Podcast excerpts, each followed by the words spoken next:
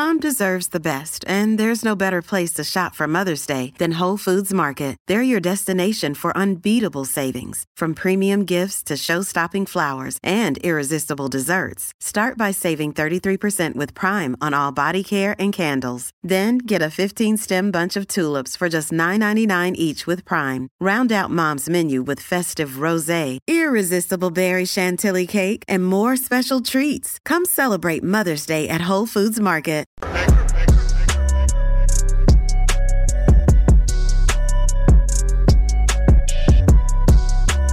Well, Black and White Network, I'm going to warn you about this video.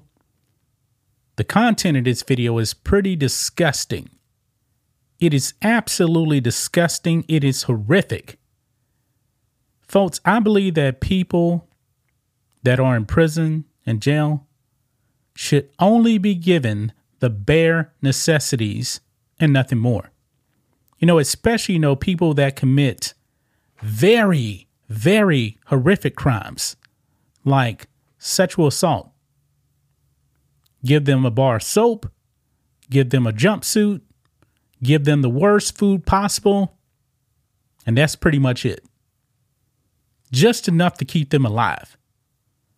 But you got some people out there, some violent criminals, man.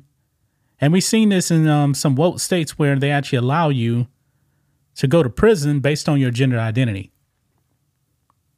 I remember uh, one guy actually impregnated two women in prison because the state was so woke that they allowed this man to enter into a women's prison.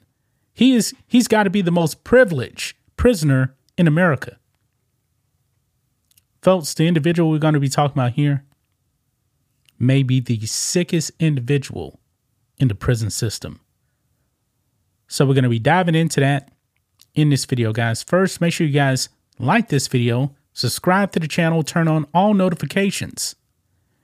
And if you wouldn't mind, consider becoming a channel member for just $5 per month because we have our member live stream every single Friday. We definitely could use the support and get our memberships up here on this channel. Here we go, guys. Look at this. On Reduxx, violent, so say transgender sex offender alleges civil rights violation after being denied women's undergarments. And also, he wants a sex change. This is not the bare necessities, man. He should get the bare necessities and nothing more. And now he's actually suing civil rights violation.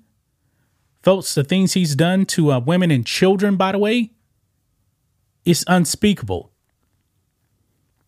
Unspeakable. He is so say transgender. This is a man right here. Doesn't look like a woman because he's not a woman. Unbelievable, man, what we allow some criminals to actually do while in prison. They can even sue for stuff like this. Unbelievable, man. Look here.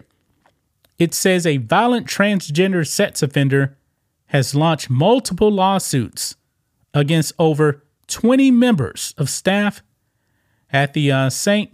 Uh, Francois County Jail and South Missouri Mental Health Center after reportedly being denied female undergarments. Kelly McShawn, a violent rapist and pedophile, is awaiting trial after escaping jail while in custody for attacking uh, sex offender treatment program staff. Yeah, this man is that violent. He's attacking the staff, but he wants women's women's undergarments. He wants panties. Really? Nah the bare necessities, nothing more. And honestly, man, based on his offenses, he should be put in a hole, locked down 24 hours a day. And give this man the worst possible food and shed no tears for him. He doesn't deserve any civil rights. And by the way, him wanting um, women's panties, that's not violating the civil rights. Give him, you know, skivvies. That's all he needs. Look at this here. In 2003, while still living under his birth name, he pleaded guilty to the sexual assault of a 39 year old black woman. Metshon had offered the woman a ride home, but instead took her to his residence where he both orally, oh man, I can't even finish the rest right there. I can't even say that. Yeah, he did that, man. He did that. During the assault, Metshon made racially degrading remarks to the victim, telling her that his ancestors owned slaves and ordering her to call him master.